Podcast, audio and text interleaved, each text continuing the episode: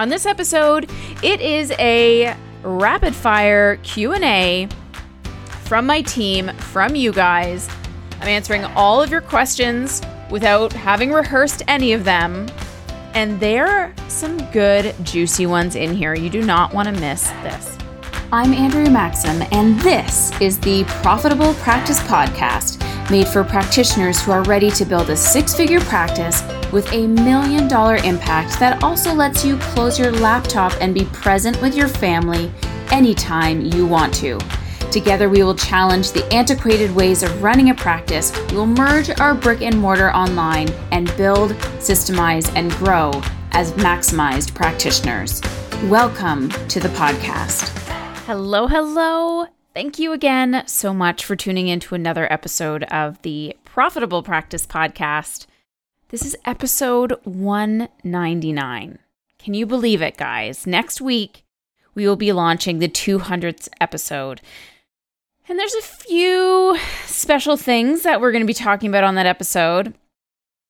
Don't forget that on our Instagram page, we have that big contest that's going down. All you have to do is read the contest details. They're over there. There's three posts.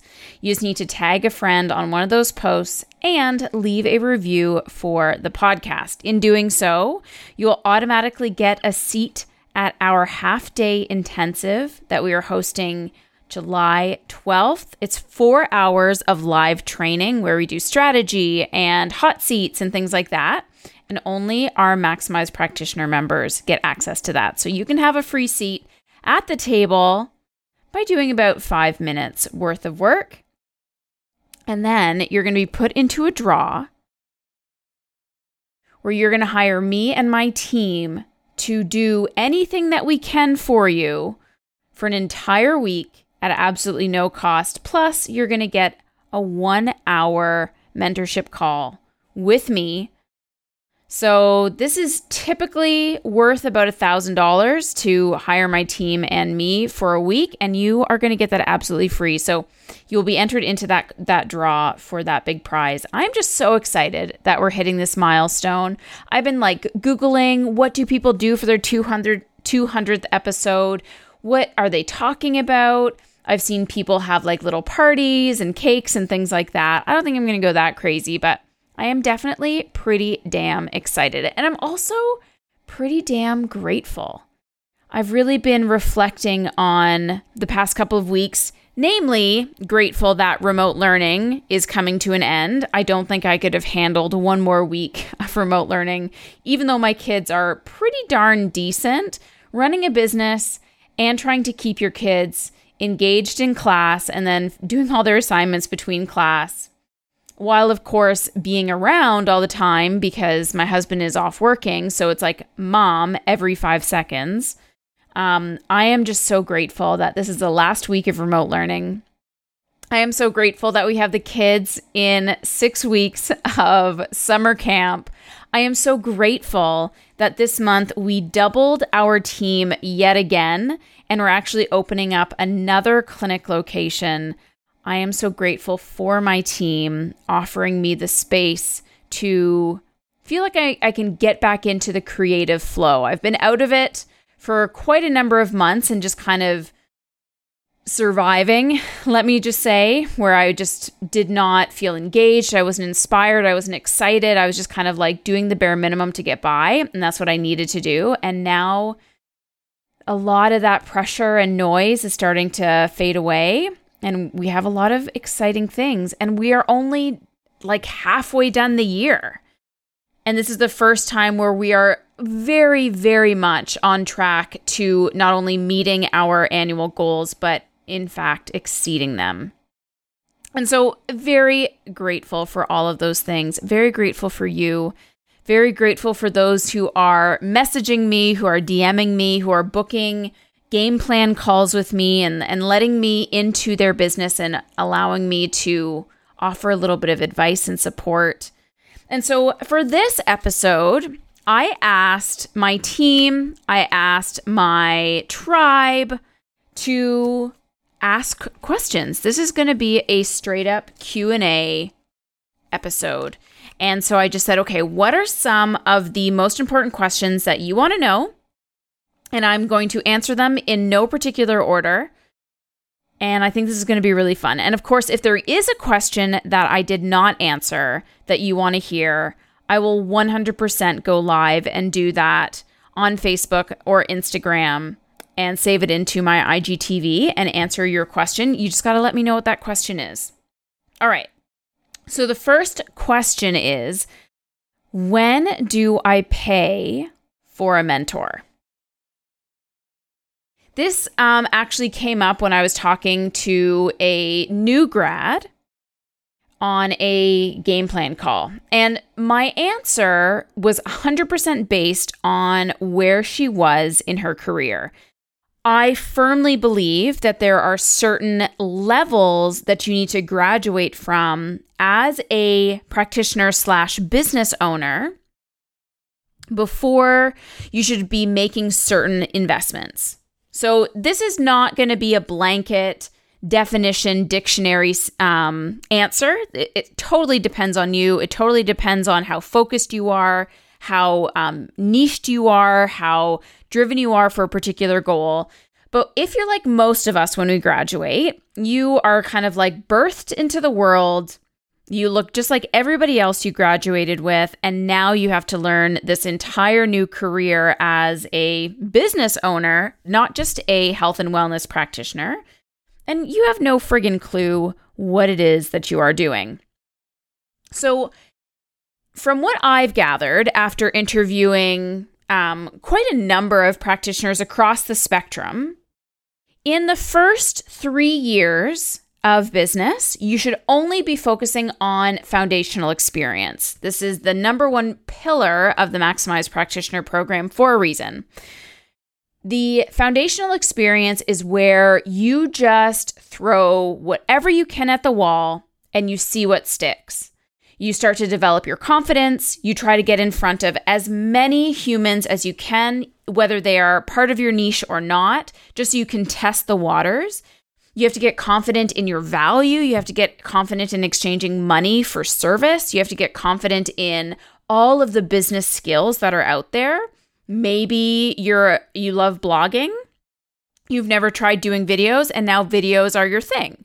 Or maybe you thought you would do um, women's health, and it turns out you love cancer therapy. Like, you won't know any of these things because when you're in your practitioner bubble in school, you thought this was going to be what you were going to do. And then lo and behold, life and the universe come into play. And it isn't necessarily how you thought your practice was going to run, where you thought you were going to practice, um, how your life was going to go. So the first three years are all about experimentation, all about building those foundational experiences, all about getting in front of as many humans as you possibly can so that you can start to whittle it down to your top one hundred people. It's not until you graduate into the the business essentials phase, which is typically years four to six, four to seven, where you really start to then think about systemizing, automating. Um, how can I, you know, leverage my time a little bit more? How can I make this a little bit easier? How can I start developing my brand? How can I start creating my signature program, um, if you weren't sure what that was? Uh, how can I really start leveling up my message? All of these things start to happen in years four and six, and then typically year seven and beyond, you are maxed for time, you're feeling burnt out, and you just want to know how you can scale. So depending on where you are in your business journey, the mentorship piece is one hundred percent going to depend on you and your comfort level. So for us, we created the Maximize Practitioner program specifically for practitioners within the first like year to five years of their practice, where they don't really know what to do. They don't really have any systems or ideas. They're not very good at the business side of things, and they just want guidance, but they don't want to spend thousands upon thousands of dollars, which is exactly why we created that program. So it's a nice hybrid of live coaching plus learning things on your own. And then I try to do an updated training every single month to keep it very um, current. Once you have kind of graduated from that and you're like, okay, now I just need to make things work. Tell me what to do. I'm willing to invest in it. That's when a high level coaching program comes into play, like our elite level membership. I wouldn't offer the elite level membership to a new grad because you just don't know what questions to ask. You just don't know what projects to ask. Unless, of course, you have that clear vision in mind, and then it's a no-brainer. But most of us just don't. And so in that first couple of years, I what I personally did and what I um, would say to this an- this question of what do when do I pay for a mentor is, well, do you have a clear vision? Are you confident in your strategy? Are you confident in where you want to go? Is there a path that this mentor has paved that you want to walk down? Are you ready for the time commitment that it takes to work with a mentor? Because the one thing about hiring a coach or a mentor is they're going to ask you to do work. They're going to get you to do homework. They're going to get you to do more things, and you have to be ready to do that for your investment.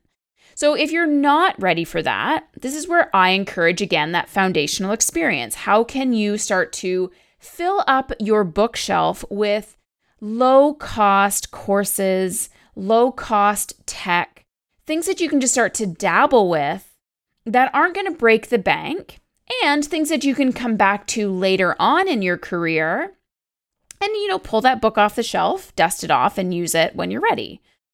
Not until you're like, okay, I know how I want my brand to look. I know I need my website to be redone. I know I want to start p- putting together some serious sales funnels. I know I want to start using some better tech. I know I want to create a signature program. I know I need to break down all of these limiting beliefs that are holding me back, blah, blah, blah. Once you're really starting to get into more of the strategy, not the tactical, the doing, the worried about, you know, being busy all the time, and you really want to step into that higher level role as C E O, that's when I personally would start seeking out the higher level mentorship coaching programs. Um, and of course, it's all going to come down to you and your comfort level, but I know I invested in people too quick when I probably didn't need to. All of it brought me here, so I'm certainly grateful for all of the experiences that I've had. Um, but in hindsight, sometimes you just get so excited about the transformation that the transaction just happens, and it didn't necessarily need to happen at that moment. Because I can tell you, everybody is open for business at some point in time throughout the year. It does not need to be this year. So that would be my answer to when do I pay for a mentor? And it's all going to come down to the clarity of questions that you want answered will depend on the level of investment you are ready to put in, right? Don't spend five or ten grand on um, a mentor when you're doing one-on-one coaching and you have no idea what you're doing. It may be helpful, but depending on where you are in your life and how much you're willing to receive and be coached, may just not be the right time for you. So don't rush into that. Okay, next question. What should I focus on as a new grad? This comes up a lot. And in fact, we have three different podcast episodes all talking about where you should be putting your focus on as a new grad. And again, that comes back to foundational experience. Don't get caught up in the big fancy website. Don't get caught up in um, hiring a branding slash marketing firm to help you.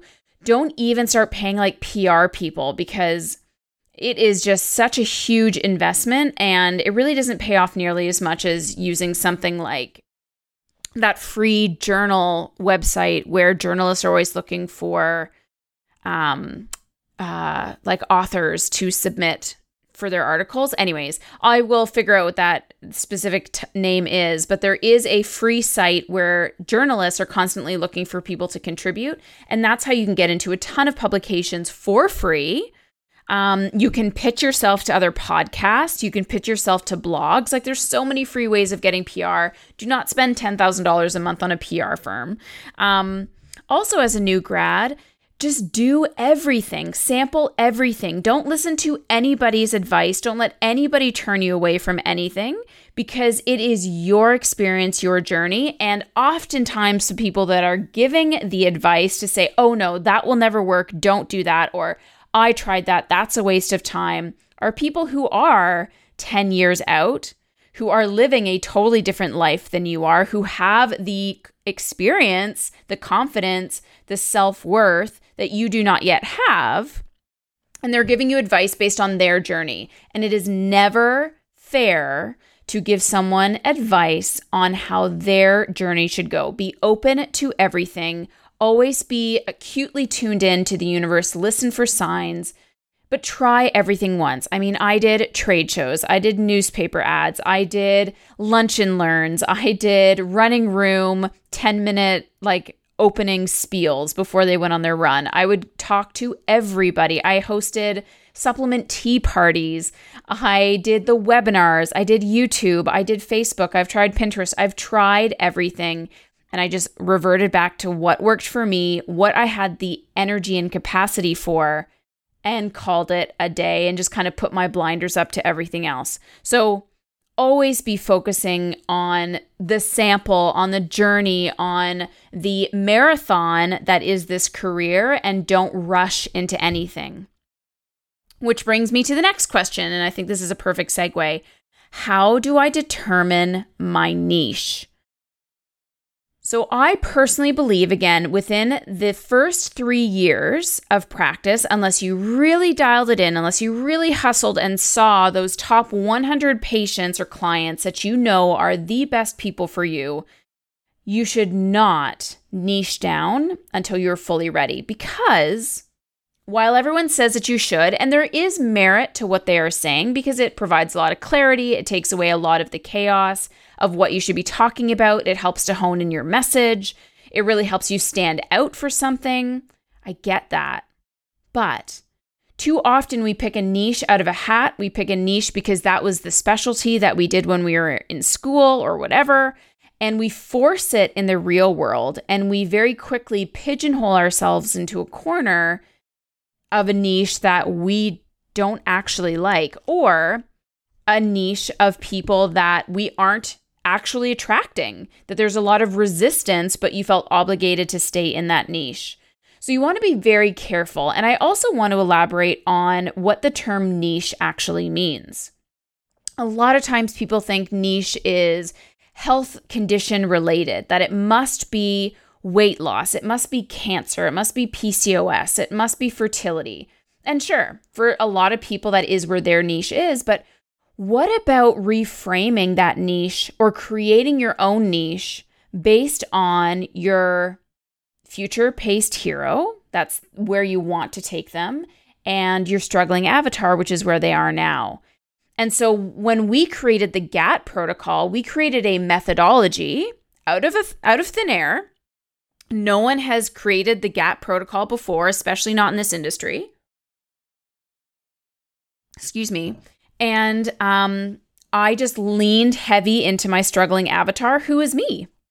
I am the struggling avatar. I have gone through a lot of the journey of the struggling avatar to now become the future-paced hero for my patients. But I just talked to me. I talked to ten years ago me. I talked to twenty years ago me. I talked to yesterday me. And that really resonates with the people who I want to work with, who I want to attract. And this is where you are now creating your own messaging ecosystem through methodology that you created, through language that you created, talking to you in the past tense, to bring you to where you are now, because all of your patients want to walk your journey. Even if you're a couple steps ahead, you are the future-paced hero for your business. And so you can niche down by methodology. You can niche down by demographic. You can niche down by time or stage of life. It doesn't have to be so centered on a health condition or a diagnosis. That's why I love the G A T protocol, is it provides me with so much freedom underneath that umbrella to treat all of the gut health, to treat all of the hormones, to treat the thyroid, to treat the basic foundational elements of health. I never feel pigeonholed at all with the ecosystem that I've created and that now my team is also um, executing in our clinics. So don't feel that you have to determine a niche.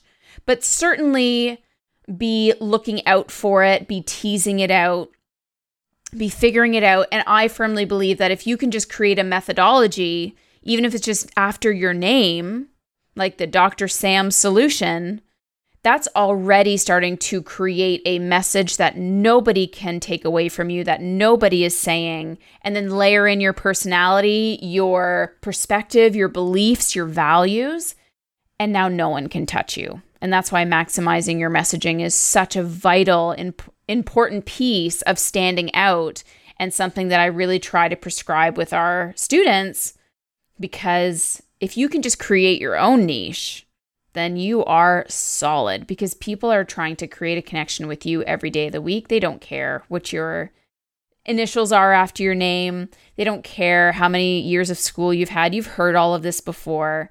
They want to get to know you. They want to feel connected to you. They want to fall in love with your deeper purpose, your why, your mission. That's what they want to be a part of.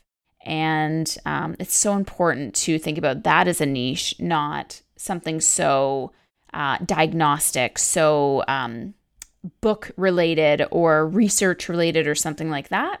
Sometimes it can be a little bit fun, and sometimes it's actually just about you. And so, so often we want to fight against those things because it seems too simple, and the simplest strategies are always the easiest ones. Or let me rephrase that and say the path of least resistance is usually the sign that you're on to the right choice. You are doing the right things, because there should be no resistance if you are in alignment with your business and your values and your beliefs and who you want to treat and who you want to make an impact for. Okay, cool. So those are the first couple of questions. Let's see what else is coming in here. How do we provide high quality service over webcam? I thought this was a really clever question, something that I hadn't even thought about answering, but how true is this? We have an entire webinar training, which I will link to in the show notes, about um, merging your practice online, using online technology, your messaging, using social media, modernized marketing, all of those things to really help your business grow. But it is all virtual. And how can we provide those extra level touch points, still provide that caring energy, even though we're not actually seeing those people in practice? Now, I love the idea of having a brick and mortar and running an online business. We are definitely, um, I would say, close to fifty percent virtual and in office, because I love having that ability to see people in person and have that connection with them. But we have also created such a beautiful system of care for our virtual patients that I think they're getting the exact same level of experience. We have the systems to welcome them into our community right from the get-go. We have our online program, the Maximized Health Method program, which we give to all of our new patients, that walk them through the basic fundamentals of the GAT protocol and why it's so important to look beyond just our visit and learn about these different aspects of your health and the different testing that's available and all those things. We go live at least twice a week on our Facebook page to nurture our people. We host monthly webinars to give people extra touch points with us where they don't necessarily have to book a visit to get some of their questions answered by a member of our team. We are putting Facebook ad spend behind all of our videos so that they get spread out to more and more people. And all of these things are really helping to level up the experience and keep our clientele fairly active and renewing often, because we never lose our pace. We are constantly giving, giving, giving more and more information and sharing it with our, our community. That word of mouth becomes a little bit easier, and reminders that we still exist become a lot easier.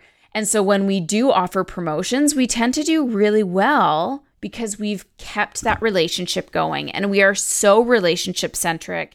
And of course, every time that I can use tech to make anybody's journey with us seamless, we will do it. We have created an entire web page on our website on um, tutorials of how to do all of the lab tests that we prescribe, including our new wellness kits. So even if they're getting their labs shipped out to them at home, we're there on their computer showing them how to conduct that lab testing and send it away. So we've just developed all of these things. Every time there's a blocker that comes up, we find a way to break it down. With our online booking, we just, guys, I just created my very first Jane App account. I know.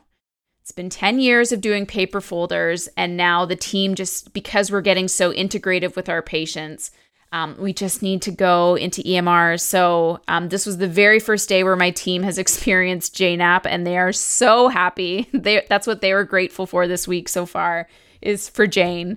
Um, anyways, so even with Jane App, on our online booking page, we can't um, manage all of the sites actively through our Jane App account because unfortunately it doesn't integrate with Google.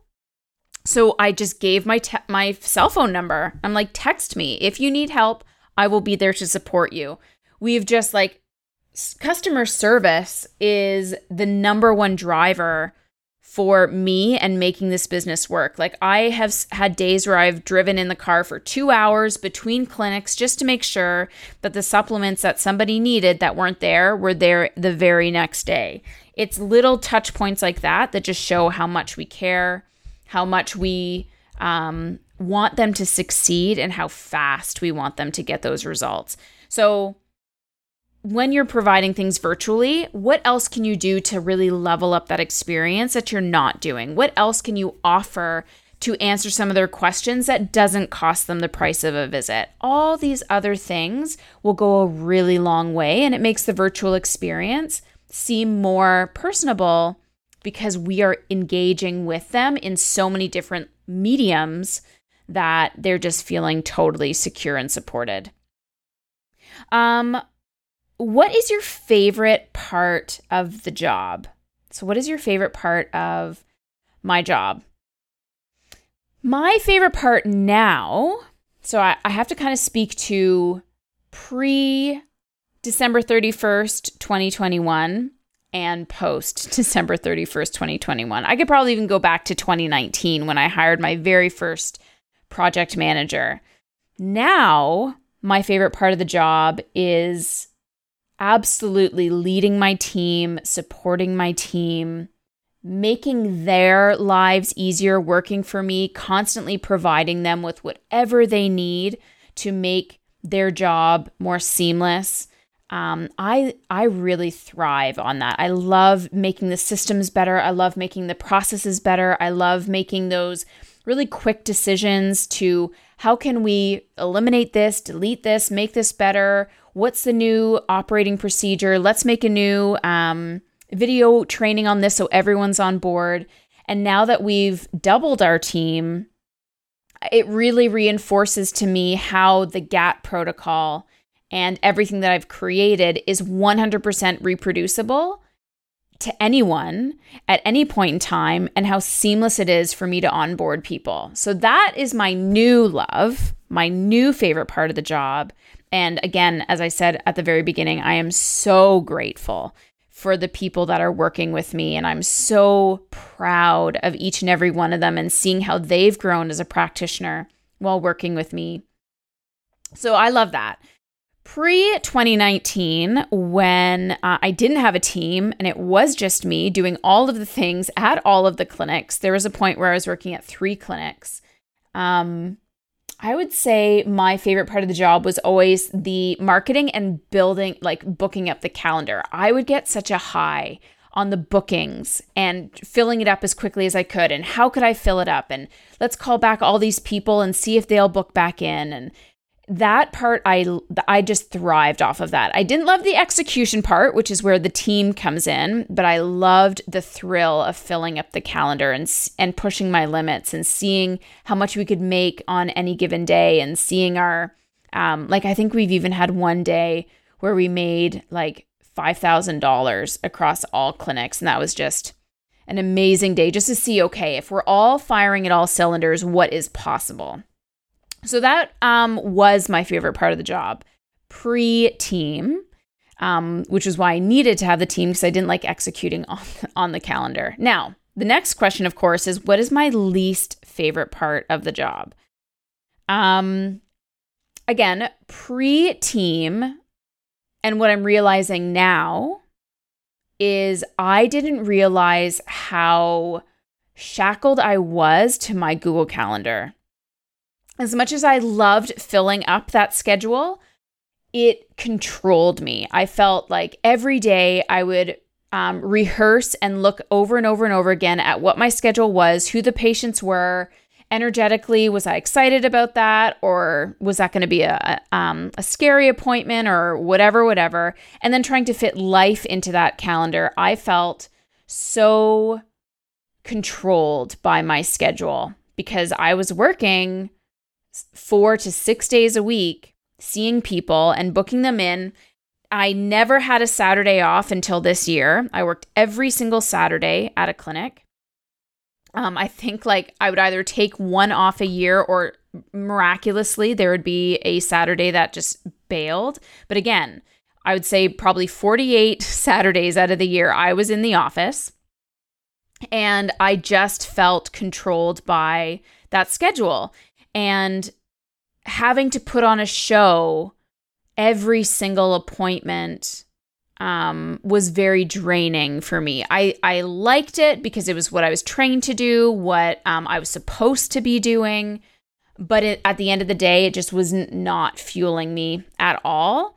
Um, now, my least favorite part of the job is, well, it's not even my least favorite part of the job, but the hardest part of the job right now is reassessing my role, reassessing where my energy is now, where I need to be.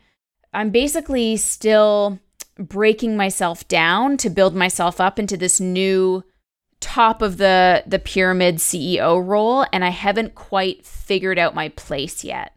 Um, you know, thrusting in school shutdown, remote learning, my husband working full-time, that's also put in a huge issue with regards to energy, where it's being spent, um, and, and that's been very difficult. So I'm trying to show up for everyone, and it's a very thankless job. It's a thankless job as the boss. It's a thankless job as a mom. It's a thankless job as a wife sometimes. It's a thankless job across the board a lot of times, and Um, it makes it very hard some days to maintain that level of motivation and excitement. And sometimes, oftentimes, I just want to run away. I just want to run away to a hotel or get on a plane and just bounce from everybody and everything. And so I'm working through that right now. That's been really tough over the past couple of months, is figuring out where this um, sometimes lack of motivation, sometimes feeling of depressed mood, sometimes feeling lazy, Um, just shut down, worn down, trying to figure all of that out. And then, of course, with my hormonal fluctuations, being a woman, like, it's not so fun all the time. So right now, that's the least favorite part of the job. Um, but I really can't complain. I it's like so trivial to even say that, but that is a hard part, is still letting go of the ego, still trying to f- become that higher level person, tapping back into the creative, leaning into the energy work, um, and allowing myself to fall into it. It's tough. What is the best advice that you've ever received? Um, I've received a lot of great advice, but what I will say is the quote that keeps me driving the most, that drives me as a woman, that drives me as a mom, that drives me as a business owner, that drives me as a partner, as a wife, was everything that you create in, everything you have or do not have in your life, you created. And so that has been something that I think about every single time I get into a woe is me funk, a I can't do this funk, a I'm scared, or what if, or, you know, thinking about all the negatives. That is the one thing that I think about as well. If I don't make this action, if I don't take this action, then what is the consequence of not doing it? And that is something I have to own. If I do take this action and it's successful, Well, what do I have as a consequence of taking that action? It's successful. I get to own that too. So it's really helped me become a better communicator. It's really helped me become um, better in my relationships with people, my team members, my husband. Um, it's made me become better as a woman who struggles with her weight every single day, who struggles with being like feeding my kids healthy when most of the time it's just whatever I can make fast in between calls, and letting that go, letting go the idea of everything has to look perfect, be perfect, be the best. Um, again, everything that I create in my life and don't have, everything I have or do not have in my life, I've created. If I want to have the perfect house and that requires me to be panicked about it, anxious about it, getting upset with my family, I created that. For that st- striving nature to be the perfect mom and having it all together. Whereas if I ask for help or just let it go and have a messy house and start teaching my kids to clean up after themselves, well, now I also have that as a benefit towards me. Um, do I want to be constantly exchanging time for dollars and always be worried about my bank account and always be chasing after the money? Well, then I'm going to have that lifestyle where I'm never home, I come home angry, I get into fights with my kids and my husband, been there, done that. Or I can let go of the money and hire people to do the things that, quite frankly, I don't enjoy doing, I'm not good at doing, that other people are better at than me doing, and um, rewarding them for that financially, which means letting go of money. And now I have a a lifestyle where I work maybe two to four hours a day if I need to, um, versus twelve hours a day like I used to. And and the work is not difficult, and it's not showing up for anybody because I have to. It's showing up because I want to, because I created that. And so that that is probably the best piece of advice, something I take with me for every decision that I make. Every time I get into my head, every time I talk myself out of something, I always just say, well, then you can't be upset for the outcome of this decision, or then you can be really proud of the outcome of this decision, but it's always on me. My lack of communication with people and my partner and I getting into a fight, that's also on me because I didn't communicate properly. I didn't think about where the real essence of that anger was coming from. And now I've created, you know, a tense house, and that's on me. Or if I'm not asking for help enough, that's on me. It's not on anybody else. I can't make assumptions or have any expectations of anyone. It's all about clarity and conversation and communication and being humble, letting go of things, and being willing to accept things like help, like um, sleep and rest, and letting go of the hustle. I can create whatever lifestyle I want, and I am. And I would say that one saying, what you have and do not have in your life is all on you. I think that was Jim Fortin that said that, uh, has helped me create everything that I've created. Finally, where do you see the industry in five to ten years? This is a big question, and I don't think I have the answer. But I will say that the more saturated the virtual space is getting, the more virtual everything is getting, if you aren't willing to lean into tech, lean into technology, lean into doing things easier for yourself, leaning into making those investments when you have to, and spending time on your messaging, spending time on learning how to speak to people, spending time on figuring out your value, spending time on writing good copy, spending time on making good video, and g- gaining all of those skills, whatever whatever programs you have to take, however many uh, live events you have to go to, Toastmaster clubs, whatever. You need to be doing all those things. You need to get comfortable with tech. You need to get comfortable with going online. You need to get comfortable with your messaging. You need to start creating your own ecosystem to really stand out and infuse that with your beliefs, your values. Be true to who you are. Don't worry about the practitioner bubble. Don't worry about trolls. Don't worry about people coming after you with pitchforks or, you know, taking your license away.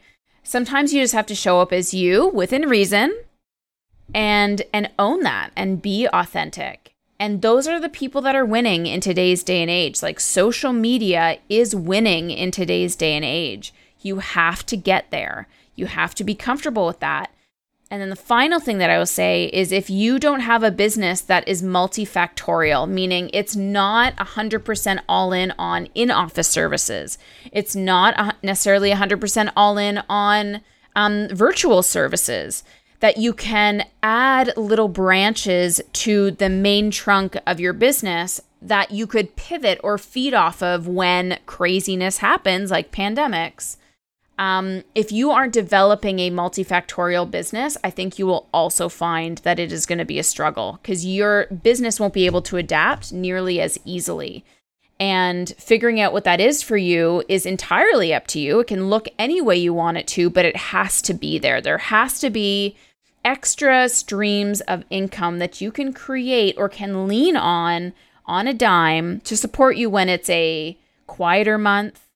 And it'll help to even things out when it's, um, you know, a totally different climate, when people are asking or needing different things, because people are shifting all the time like a wave, and they are looking for different things. They are looking for different levels of quality care. They're looking for faster. Everything is just getting so fast.